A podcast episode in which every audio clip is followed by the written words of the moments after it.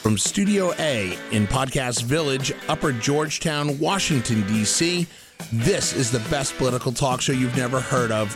It's Backroom Politics with your host and moderator, Justin Russell.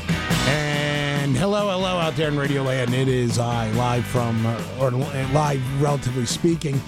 We're here in Studio A at Podcast Village. I'm your host moderator, Justin Russell. Joining me in studio, he is the former Undersecretary of Commerce for International Trade. He's the one we know as Alan Moore. Hello, Alan. Hello, Justin. And joining us in studio, which is a rare treat for us, uh, Rob the engineer, keeping us honest. This is kind of this is kind of nice. Oh, like it's very having, good. It's good I to like be in here. in here. I like this the vibe. Nice. And and oddly enough, running stuff from behind the glass is uh, Maddie the engineer. Uh, do we call her an engineer or an intern? She's definitely not an intern. She, she we'll yeah, she's an engineer. engineer and Matt, maybe an extraordinaire as well. And, so. Okay, we'll yeah, go. All right, good. yeah. I, I, mean, but she, but Maddie the engineers run run everything behind the glass, and uh, out in uh, the snowy confines of Iowa, he is the former Joe Biden political operative, or is, is it former Joe Biden political operative? He's the one we know as Dan Lipner. Hello, Daniel. Uh, I am indeed helping out the Joe Biden campaign, and so much so that the okay. office is so much noise. I had to step outside. We, uh, we got a lot going on. Okay, wow, that's that's good to know. Well, we're gonna we're gonna have to hit on that uh, in in the other broadcast we do this week. But uh, thanks for joining us and joining us from an undisclosed location in the Bay State of Massachusetts. He is the one we know as uh, Rich Rubino. Rich, how you doing? Good, good, thanks. Ah, good. Hey, uh, lots to talk about. In case you have not seen it, because it's on every channel other than the Hallmark Channel, the Soap Opera Channel, and the Game Show Network. Uh, there's an impeachment trial going on. The impeachment trial got underway last week as we broadcast on a Tuesday. As of this afternoon, lots of things happening, but it did include uh, closing remarks coming from the president's defense team, but a lot of issues to cover here. Uh, let, us start on the let's start on the House side, the House uh, manager side. Dan Lipner, as an attorney, how do you think the House Democrats presented the case? Did they do it well, and did they do it well enough to possibly not so much sway Republicans, but sway maybe independent and possibly some right of center voters? Well, I can't speak for the independents and the right of center voters, but as a as a lawyer and somebody who's been following this closely, and uh, I'm pretty impressed. Uh, Adam Schiff, in particular, I think did a phenomenal job at walking through all the evidence as they had it, as well as putting things out there that uh, using the negative space for things that the Senate was well within its powers or is well within its powers to try and subpoena that uh, President Trump conveniently said that he is withholding yeah. okay. of his own. Um, so uh, it was, I, I, thought they did an excellent job, especially in contrast to what the president's team did. Uh, not that lawyer lawsuits isn't a thing, but it also wasn't what was said. Uh, Alan, Alan Moore, how, how, did how did the how did the president's defense team do overall, in your opinion?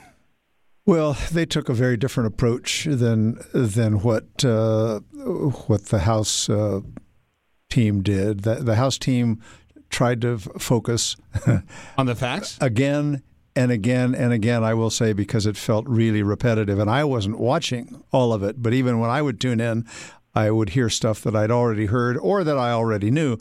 Um, uh, having said that, that's not a knock on on the presentation. I just think when you have so many people that you're trying to to to keep uh, and, and, participate, and you've got a guy in Adam Schiff who sort of has a pretty good grasp of everything. He lays it all out, and then they take turns laying it out again, and and, and arguably some additional detail with some with some videos. The the president's team, on the other hand, uh, took a very different approach, which was not to try to dissect each and every fact that, that, that the House brought up, but to take a larger argument that we've heard this all before.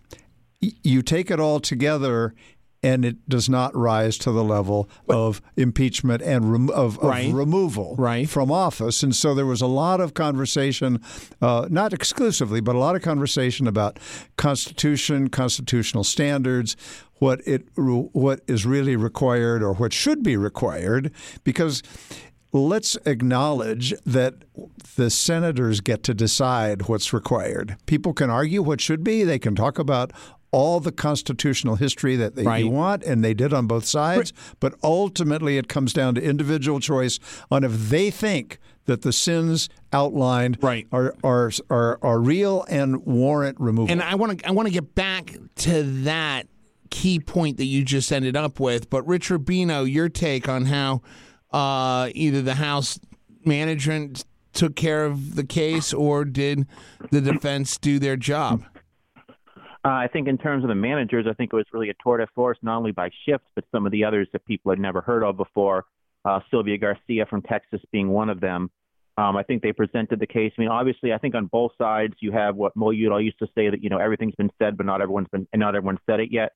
And you know, so I think for the most part, everyone pretty much everyone pretty much said what they were go- what they were going to say. They just kind of said it over and over, just like in the impeachment. Um, just like the impeachment of the president. I mean, everyone was getting up just to say just say essentially the same thing on the defense side. I mean, on the defense side, um, I think the one thing that's going to really stand out for most people, and I think it's going to get a lot of coverage, is former independent counsel Kenneth Starr talking about how the nation is too obsessed with impeachment.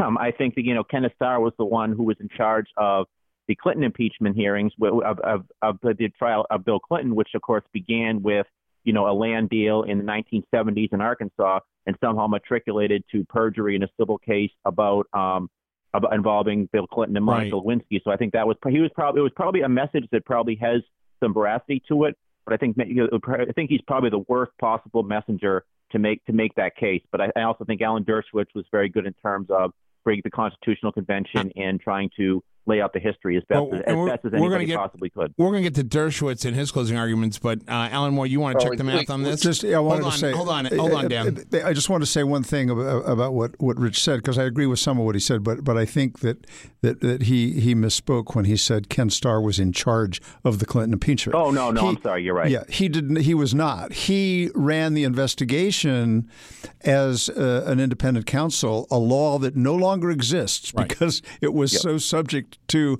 lack of control And political bias. Um, And he and he went in many many directions and started out looking at a real estate deal called Whitewater, and ended up looking very closely at Monica Lewinsky and the president's uh, grand jury testimony and a Paula Jones case, and And- and and you know he he oversaw the, this large team that wrote this report that the Senate or that the House Republicans the day they received it without even looking at it decided this is one hot potato that Right. we're going to release to the public. So, so here's, So here's he, the- but but but Rich's point, he. I thought it was a brilliant presentation from the wrong messenger. Well, And- well let me. I, I actually think that I, I agree with you. I, I well, no, actually, I disagree with you. I think it was the right messenger. It was the wrong message. I, I, I, I find it a lot hypocritical. I guess we disagree then. No, no, we do disagree. I, that's what I said. Is I actually disagree with you.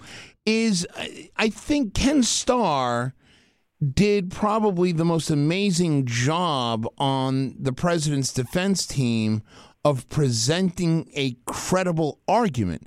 Do I agree with the argument? I mean, the basis for the argument was okay. What Nixon did wa- did meet the levels uh, of abuse of power and was more than likely impeachable, but we never got to that point. But what Donald Trump did was not impeachable, although it may have been uh, slight abuse of power, but not impeachable. Uh, this also goes back to the question I want to lead into, and I'm going to go to Dan, you first. Uh, am I the only one that saw a reoccurring hypocrisy in the president's defense team, starting with Jay Sekulow, working the way down, uh, even to Ken Starr, and and most and most importantly, Alan Dershowitz's kind of. And again, I'm not going to quote him. I'm not going to try and quote him. There's too much there, but I'm going to kind of paraphrase. Uh, anything Donald Trump did was not impeachable, and everything's not. You know, nothing is impeachable here. Nothing you have is impeachable. Did I misread that? Yeah, uh, Alan Dershowitz, um, and I, I would be lying if I said I sat through uh, the entirety of, of, of his presentation. But yeah, I thought it did lack credibility because essentially it seemed like Dershowitz's point was nothing is impeachable. Um, so uh, it, it, Dershowitz, for somebody who uh, w- w- used to be a pretty impressive legal scholar and and celebrated on all sides, uh, is t- taking a turn for challenging. Uh, but I, can I add one additional item that we seem to have overlooked from a significant portion of the uh, president's presentation uh, yesterday?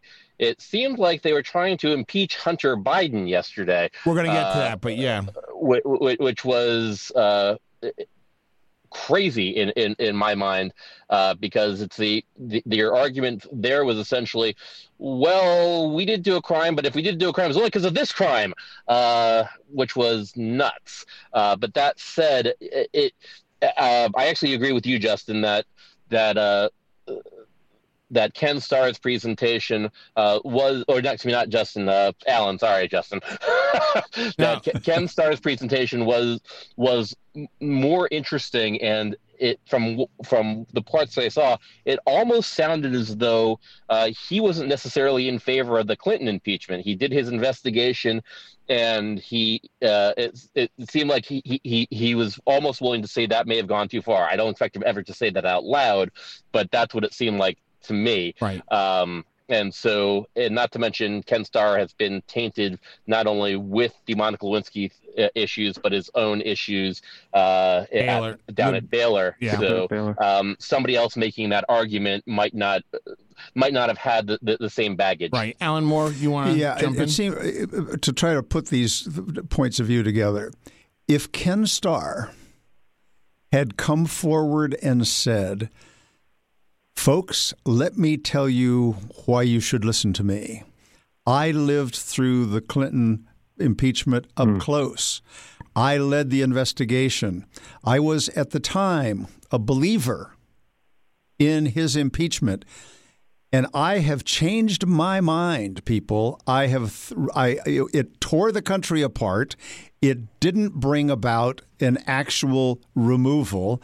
It did damage and I regret that I was part of it, but listen to me because having gone through it, having been a player, having been involved, here's what I've learned. But, but, but, and then said, most of what he said. He hinted at it, as as Dan said.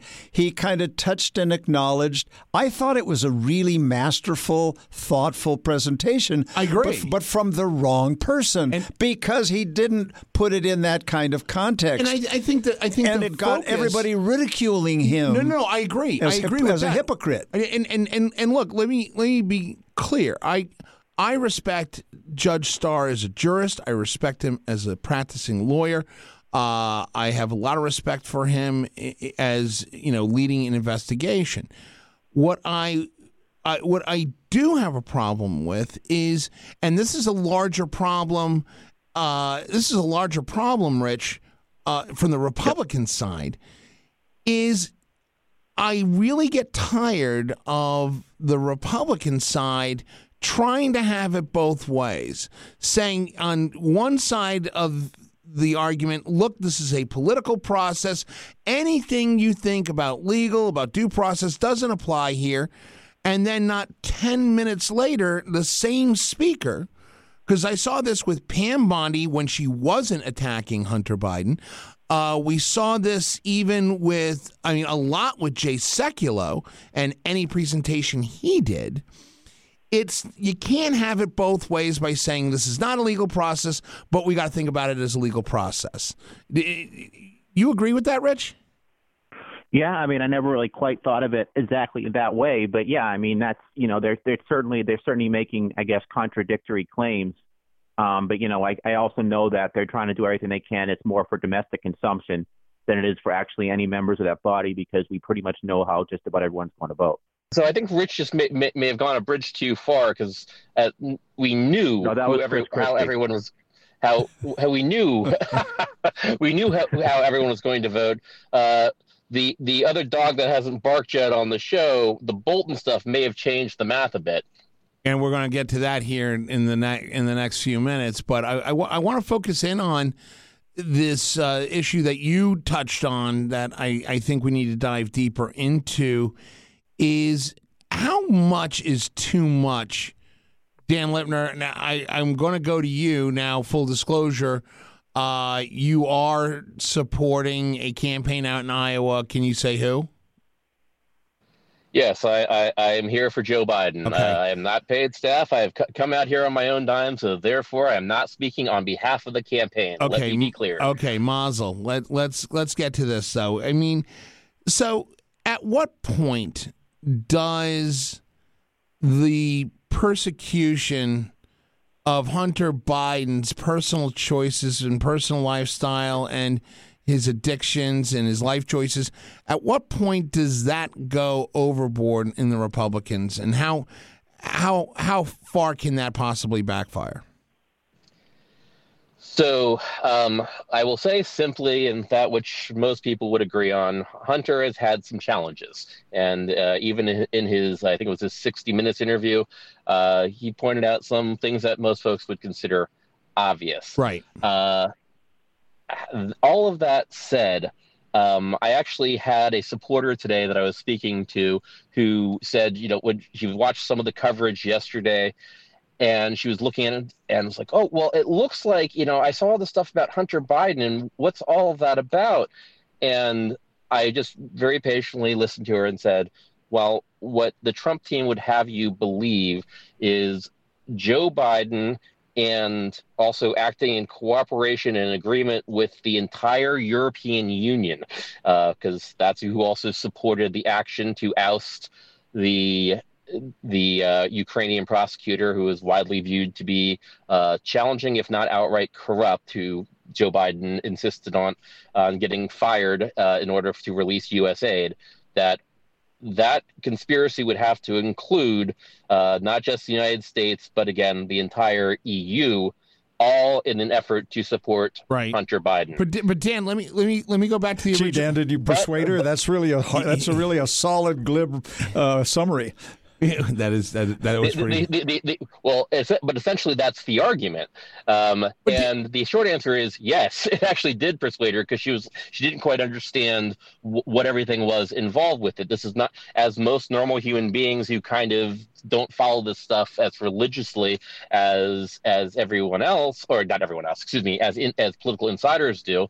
Um, they catch bits and pieces, and for the president's team to be attacking Hunter Biden and the and Vice President Biden taking actions to trying to forward his son's business interests with uh, Burisma, uh, it again, it wasn't just the U.S. Uh, wanting wanting this right. action to take place. Right. So it actually did it actually did bring things home for her. And but as far as whether or not the decency and, and making Hunter go front and center uh, is a bridge too far, that's to be seen. Um, though we, though everyone at the table was a bit concerned that somebody did ask this question, and uh, the question is how that's going to land with normal human beings who aren't fully following um, the details right. of what's going right. on. So, but Alan Moore, as a Republican, is there any fear that there might be blowback the way that they attacked Hunter Biden from the floor of the Senate? I don't see that yet. Um, I think that sadly, sadly, um, that that uh, we're going to see more, not less. Um, and I predicted, I predicted last week. In, in attacks on on, Hunt, should, on Hunter should Biden, there be? But I mean, I mean the way So that let- Jay Sekulow, Pam Bondi, Pat Philbin went after the Biden family, not just Hunter. I'm not saying that they're Boy Scouts, but should there be some flashback on that? So you're asking me if there should be, or if if there's going there to will be. I don't think there will be yet. I think that that because I'm predicting still. I did a week ago. I said I think at a minimum we'll hear from Bolton and Hunter Biden as witnesses. I still have that feeling, and some things have changed since then. But I believe that now.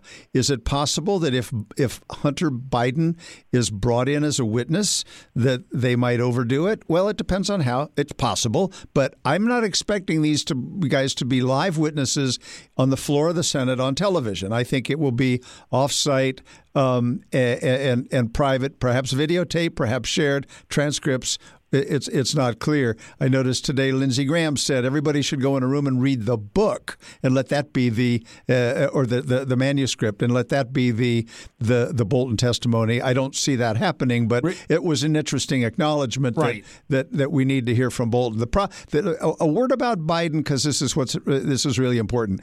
He made a huge mistake, which he acknowledges, taking massive amounts of money from this this gas company in Ukraine, a, place that he knew nothing about, a language he knew nothing about, an industry he knew nothing Biden, about. You mean Hunter Biden? Hunter Biden took right. a big paying role at the same time, unfortunately, for Joe Biden, that Joe Biden was kind of in charge okay. of the Ukraine right. for the Obama administration, and it created interesting questions, appearances of conflict, which were brought to Joe Biden's attention, and he chose to leave his son alone. So now they're turning this into something that does not appear to have been the case, but it looks so bad on its face that the that the Republicans are pounding on it and I think they're going to continue to pound right. on it. Uh, let's switch gears a little bit and talk about this John Bolton situation. This has gotten uh, everybody stirred up on the Senate side, on the Hill. Rich Rubino, I don't know if it's a threat or the possibility of John Bolton, who has tremendous amount of credibility in the Republican Party. I mean, let's call it what it is. John Bolton had a super PAC that funded many of those folks in the Senate on the Republican side. Are are Republicans in the Senate caught between a rock and a hard spot by either taking up for the bad actions of the president that they're willing to take a samurai sword for, or trashing somebody who was a foreign policy god in many of their eyes, who's also had some pretty strong PAC backing that put many of them in in the office that they sit. Well, I think you have to remember though that John Bolton's Republican, the Republican Party of John Bolton is more the Republican Party of the neoconservatives uh, from the George W. Bush administration. It's not the way the Republican Party has kind of transferred to during the Donald Trump administration.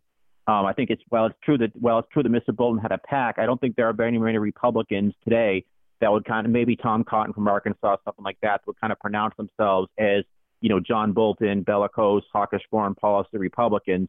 Donald Trump has transformed the Republican Party. They transformed into his image, which is at least to a certain extent somewhat non-interventionist. Basically, the only thing he, I think he really agrees with um, with John Bolton on is probably that there needs to be a hard stance on the on the on the relationship with Iran and that the Obama treaty needs to be um, nullified. But that being said, I mean, I think the answer is almost every Republican, including folks like, including some of the most hawkish members like Lindsey Graham and Mitch McConnell, are going to be transferring over to Donald Trump's side because Donald Trump is essentially the leader of the Republican Party, and he's the one that they're fearful of. You know, no one's no one's trepidatious about John Bolton doing it, some sort of going to social media and tweeting against them. But if Donald Trump does that, then they'll have the potential for a the potential for a primary challenge in the next reelection. And of course, the, the and of course, they also have the possibility that somebody who's some benefactor who's giving money that's connected to Donald Trump is not going to give money to their campaign. So I think that they, their loyalty is going to lie with Donald Trump. Alan Moore, when with the possibility of John Bolton speaking, I, have been hearing uh, in talking with some folks over the past couple of days since the New York Times broke the quote unquote Bolton book story that uh, we're starting to see that shift away from no witnesses, let the test, you know, let the cases set as they may, to I can count ten possibly uh, Republican senators that are talking, and some we haven't heard before. Uh, Rob Portman, uh, uh, uh Tom Cotton out of uh, out of the Midwest. Are are we seeing Arkansas. a sh- or uh, out of Arkansas, right? Are we starting to see a shift away from the no witnesses, the case is the case to yeah, not only is the American public saying it, but we got to hear we got to hear where this goes because I'm not going to be the last one standing when the music stops. So I was never one who was convinced that there would be no witnesses, as I reminded no, no, everybody. No, that's agreed. A week but, ago, I said I think there'll be at least two because I could that feel this. The message. I could feel this momentum. The message from many senators was, "Let's wait and see. Let's not decide up front." That was a big controversy. That was That- the first full That was not day. the original. That was not the original wording from Lindsey from Lindsey Graham. No, no, no. I'm just saying. I'm just saying that that that was the narrative at the beginning when when we had eight or nine different votes on witnesses and documents ahead of time. We spent hours and hours and hours. And we and, and the Republicans were unified in saying no to everyone. and people who were were were in any way concerned said it's premature. We're going to do it the way we did in the Clinton impeachment. We're going to wait and see. We'll does this start we're going to a get the domino effect? presentations. We're going to get the. I, I don't. You know, does this impact everything? Of course, it but impacts. this- but, this- but I don't know if it starts a domino effect. Well, The fact is, there were always several people who said, "I'd kind of like to hear from some witnesses," um, including. But those were the inclu- four that we always been looking at. but others have said it's premature to decide. There was a lot of voice on that message, and now the the presentations are done. We're going to face 16 hours of questions over the next couple of days, and then and only then will there be a decision. Now, I was feeling the momentum a week ago about Bolton. He was sort of this interesting key guy. First week of January, he said, I'll testify if I'm subpoenaed. And then, lo and behold, uh, parts of his book come out. That changes the dynamic, but I. I don't see that it's a domino effect yet. Having said that, it wouldn't surprise me. It, nothing would surprise me at this point, But does- I- unless unless there was no witnesses, Right, because I think there will be some. I could see the Republicans unanimously saying they want Bolton, and then unanimous uh, along with Democrats but then- Trashing but the- Bolton? but That's the only no, way- No, no, no, no, no, no. No, not agreeing trashing, no. to have him as a witness. That and and I could see then 53 Republicans saying, "And we want Hunter Biden." So they, there's all this talk about a deal. I don't. They don't need the Republicans. the- the but- Republicans don't need So- an agreement. They right. don't need a deal on witnesses. If they if if there's going to be J- John Bolton.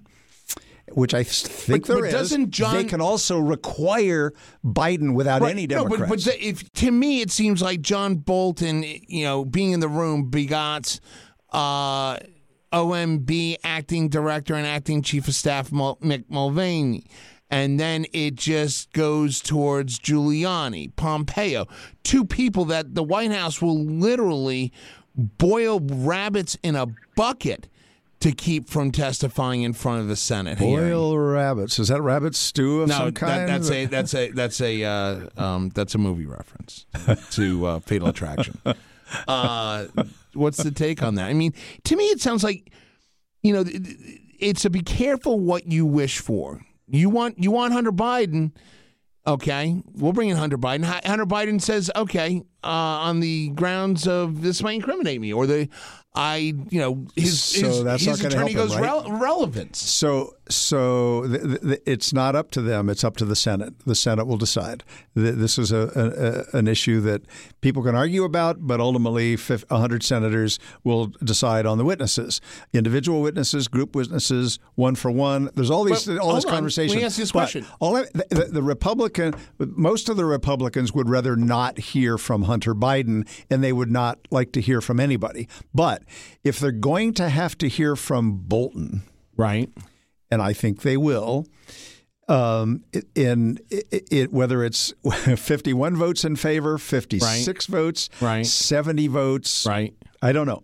then I think they're going to feel a duty to partly to their own party and their voters to say, and we're going to get Hunter Biden in here, not Joe Biden. Hunter Biden because he's at the core of the whole issue relating to Joe Biden. Whether it's fair or not, reasonable, uh, it it was clearly in Giuliani's mind and the president's mind that something wrong was done here. I'm not saying it was, but it was about those two guys. So Hunter was the guy. Bring him in. He's it's going to make Joe Biden nuts. It's going to drive a lot of Democrats nuts. Um, from a Republican standpoint, that's not a horrible thing. it's a terrible thing to do to an individual, but he made a horrible mistake in agreeing to take this now, easy, now, easy Joe money Biden, in the first place. Did Joe Biden do any damage to himself or his campaign when he came out uh, over the weekend and said, if subpoenaed, I will not testify. Well, he's been back and forth and back again on that issue. That's the latest one we had So- as of Sunday night. So I can't imagine that if he's actually subpoenaed, he will say that he will refuse. Um, but I don't think that he'll be subpoenaed. I think in in but I I don't know. You know, it may be that we want two or three witnesses on both sides. I just don't see them doing that because I think that looks too crassly partisan f- with regard to the to to interfering in the democratic primary process and the and the November election. Right. So uh, but here's- here's- I don't see it. I don't see them doing that. But if they do, if they do subpoena, if it even if it's fifty-one to forty-nine, I think he'll come. But Alan, again, I I, I, I I am confused by the by the sheer. I mean, do I say that this is um, arrogance of the Republicans, the Republican defense team, of saying you what what you have heard about from the House side is nowhere near as bad as, and then they vilified Hunter Biden on many levels. It- the, the what I mean, at what point do we see through the whataboutism, or are we not? Are we not going? I mean, does the whataboutism work? So all of the arguments are going to go away once the Senate finishes this thing. Who did? Who said what? What the argument was? Who who made the right tactical decision? Was the House right in the first place to pursue uh, this this way in the at this high speed? Not to seek witnesses, not to seek John Bolton in the House, which they should have done. And increasingly, Democrats are acknowledging.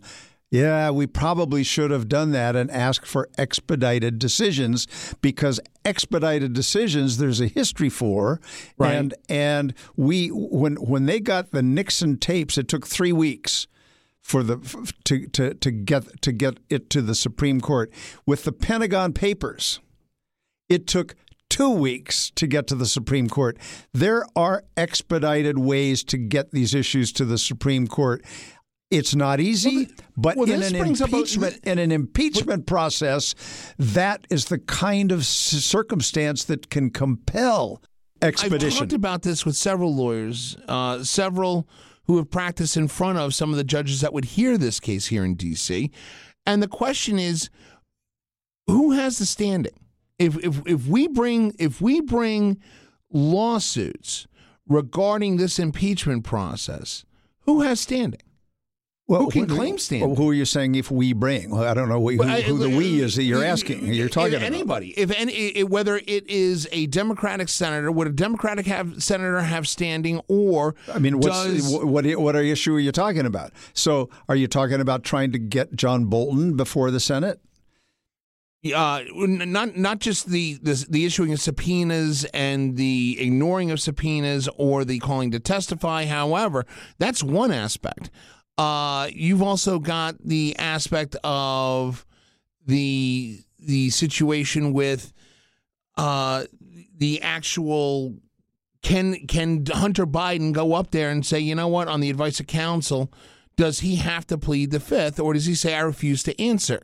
So he would have. I think uh, Hunter Biden would not be able to hide behind executive privilege claims. Not, not executive privilege. That's what I'm saying. 'Cause I Which wanna is- get to that which question, is, which too. is something that that that John Bolton could do if he chose to. If he if he came up there, he'd say, "I can't." Answer that question, Right. Because that converse, those conversations are covered by my understanding of executive privilege. But Right. let me tell you what I did see. This the only thing Hunter Biden can do, he can refuse to come. He can be held in contempt. He can be arrested, brought in, forced to respond, at which point he can exercise his Fifth Amendment rights and decline to testify on the basis that his testimony The- the- but it- but again- might work against him. But that is hardly going to be helpful to the Democrats or the Biden family. Here's the thing about this, Alan, is when it comes out, and, and this this brings to me another interesting question: is now that we've heard the closing arguments, the uh, of both sides, what role does Justice Roberts play in this? He I, I, I mean, we've been it- through this before. I know, but but does does He he, become much just- more in, important, or does he still stay a figurehead? No, he he he will continue to, to be a figurehead. The one thing he interjected himself on with with a nudge was, "Hey, folks, let's remember where we are and civil. treat everybody with with decency and civility." Um, and and that was brought about because senators were feeling uncomfortable on both sides with being lectured at how they were going to be complicit in a massive cover up. Um, eh, that was the Jerry Nadler piece. Right. So, so it, it it's not all that Justice Roberts does. He will play a bigger role because my understanding of this process, senators will submit questions. The J- Chief Justice will read the questions, whether they're in clusters, whether one at a time, how those questions will be organized. I think That's are going to be the up that's up to Roberts. no. Who's well, up to? It, it it it it may be up to Roberts. My hunch is it's going to be up to the Republicans and the Democrats. The Democrats are going to say, "Here are the 30 our first 30 questions." And the Republicans, I'm guessing, will do here are our first 30 questions. Right. They're not going to just have a big old pile of questions that Roberts will say, "Oh, gee, what do we got? What do we got? What do we got?" I don't think it's going to be that it's going to be Well, no, like no, that. I think no, that but the I think Republicans does John does John Roberts have the ability to sit there and go, "That's not relevant.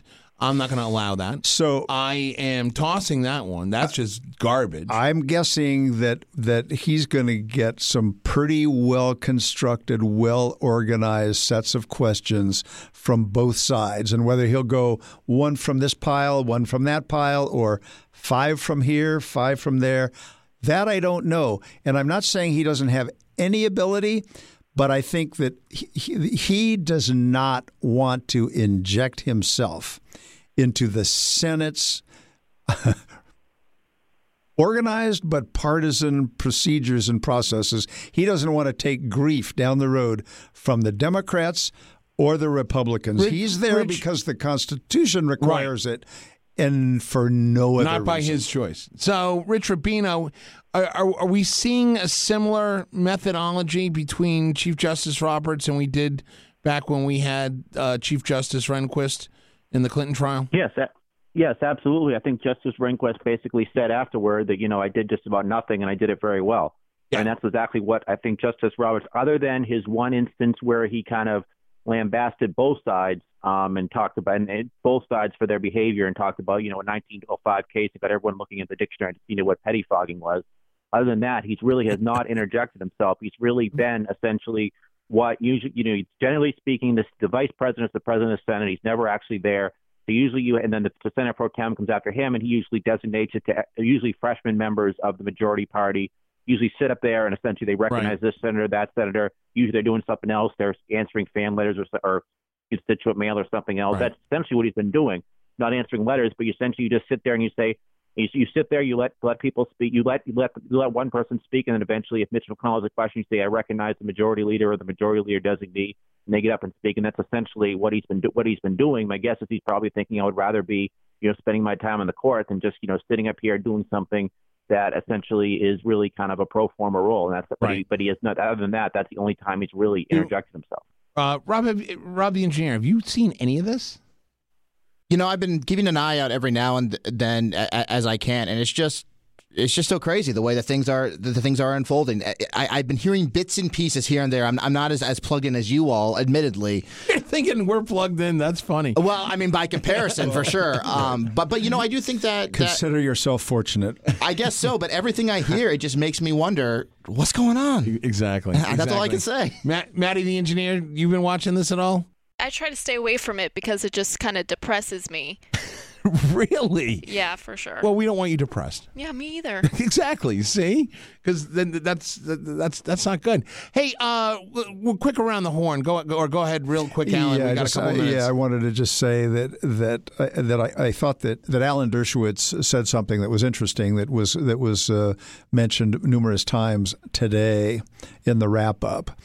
He he of course has his own history uh, on on on on impeachment because he he went from uh, 20 years ago um, saying of President Clinton that that you don't need a crime Um, you can you can although there were there were clear crimes in the case of, of President Clinton, numerous cases of uh, Right. lying, lying under oath, many cases, and then clear uh, efforts to obstruct justice by lying to people who, in his employ who were going You understand to that Donald Trump calls that Thursday. who, who were going to appear no no no no who were going to appear in before the grand jury. We're talking about people like John Podesta, Erskine Bowles, Right. um, uh, Sidney Blumenthal, and others. So so it, it, it was it was all related to concealing his behavior with this young woman, but but. There's no no one arguing that those weren't crimes. The question was whether they were sufficiently high crimes uh, or misdemeanors to to to, to result. Would you, all right, because we're going to go down this road a deeper way at another time, but let me just ask you this. Do you accept the findings of the General Accountability Office in saying what happened with the withholding of funds to the Ukraine were, in fact, against a violation of the law and a possible criminal act? So, so Is- I mean, I've- is- I've- is that- is that I- I- accurate? I have I have read that. And I've read some of the commentary about it. These are some lawyers who work for the General Accountability Office. They don't have standing. But this was the official. they do not have standing to decide what is or is not. And so far as I know, General no one so far does have so- standing. no, How do you say so- that they don't? No, no, no, no. They don't have. They can call something illegal, but they don't have the standing to bring any charge or anything. No, no, no, they're not a- they're not an that's enforcement agency, but they- they so- are But there are plenty of people who are saying it, it, it, it was illegal. I'm not saying it was irrelevant. It's just a world apart from from the the actual laws that Clinton broke that the that the Senate decided were not sufficient to lead to impeachment. Where I was going before with with Alan Dershowitz was saying that that he is now saying you need an actual crime, and, and there's actually in this case this question of whether there was a crime. But but I don't think anybody would say that the that the impoundment uh, the the the the law that the GAO says was broken, which is interesting debate, would be enough in and of itself. Oh, so so okay, no no no no no. But let me get to the to the key point with Dershowitz, who said, and this is what I where I was going here, and it was cited again and again today. He said, even if everything in the Bolton book is true, because let's face it, it conflicts with what the president has been claiming and his lawyers have been claiming. The president didn't do this. But you understand that the president Bolton doesn't says- have a lot of and the the- credibility here. Most people believe that the president did this, just the way Sondland said.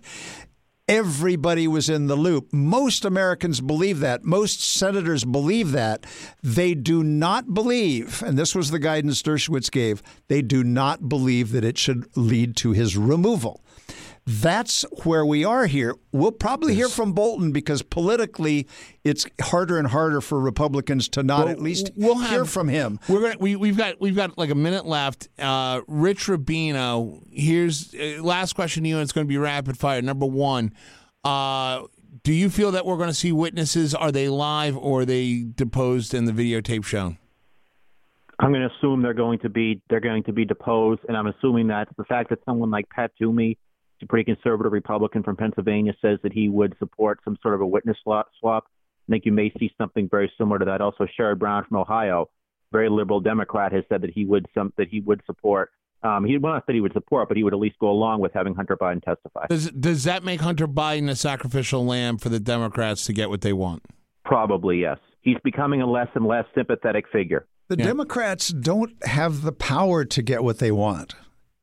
There's not gonna be a are the- deal. no, no. w- Let me let me ask you this question then: Do you think that the Democrats are willing to sacrifice Hunter Biden to get what they want? I hear Bolton testify about what would happen in that in that office. It's not a deal that's out there. It's not a deal that's It's a on the deal that table. apparently It's- is being made. People, no, no, no. People talk about it. Think about it. The, the Republicans are going to make this deal among themselves. They're going to agree or not agree to bring in Bolton. And if they do agree to or not to bring in Bolton, they're going to persuade the people who want to bring in Bolton to support bringing in Hunter Biden. The Democrats don't have the ability to even play in that debate. Now, there may be some discussion of an agreement, but they don't ha- they don't control it. They don't have the power to cut deals. But- but that's, why. That's but what, what Nancy but, Pelosi but here's where I disagree with you. Here's where I disagree with you. You've got se- almost seventy percent of Americans, depending on which poll you say, who want to hear testimony from witnesses. You have got now over sixty percent that believe that the Hunter Biden and his issues and the issues of his father are conflagrated by or, rather conflated rather by this uh, th- the three card monte show being put on by the Republicans. There is there is still a deal, but in order to get because this is what is being presented by Republicans. Okay, you know what? I uh, Pat Toomey, I uh, um, uh, Rob Portman, Sherrod I Brown. am Sherrod Brown. I am now under pressure. I am now under pressure by my jurisdiction, which are now you're talking about Ohio, Pennsylvania. Iowa, where they are really getting really purple really quick and could be vulnerable. I'm saying, all right, you want do, if you want your uh you want if you want your John Bolton, you get your John Bolton, but you're going to sacrifice one Biden. Well, so so I think that th- their fear is that it will happen that way, but that they don't have the power to negotiate and be part of it. No. They may We'll get their they may get their Bolton. Yeah. And they may realize they're, and they're going to that- that- sacrifice a Biden for it. but they're not going to bail on Bolton. They're they're not going to bail on trying to get Bolton in a million years. Rich, do you agree?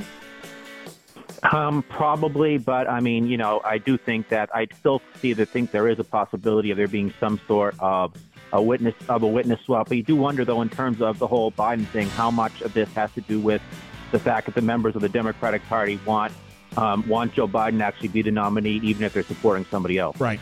Well, that's the music. Uh, that's going to end this uh, episode of the best political podcast you've never downloaded. From here in Studio A in Podcast Village, special shout out, thank you, uh, Charlie, Oscar, and the leadership here at Podcast Village.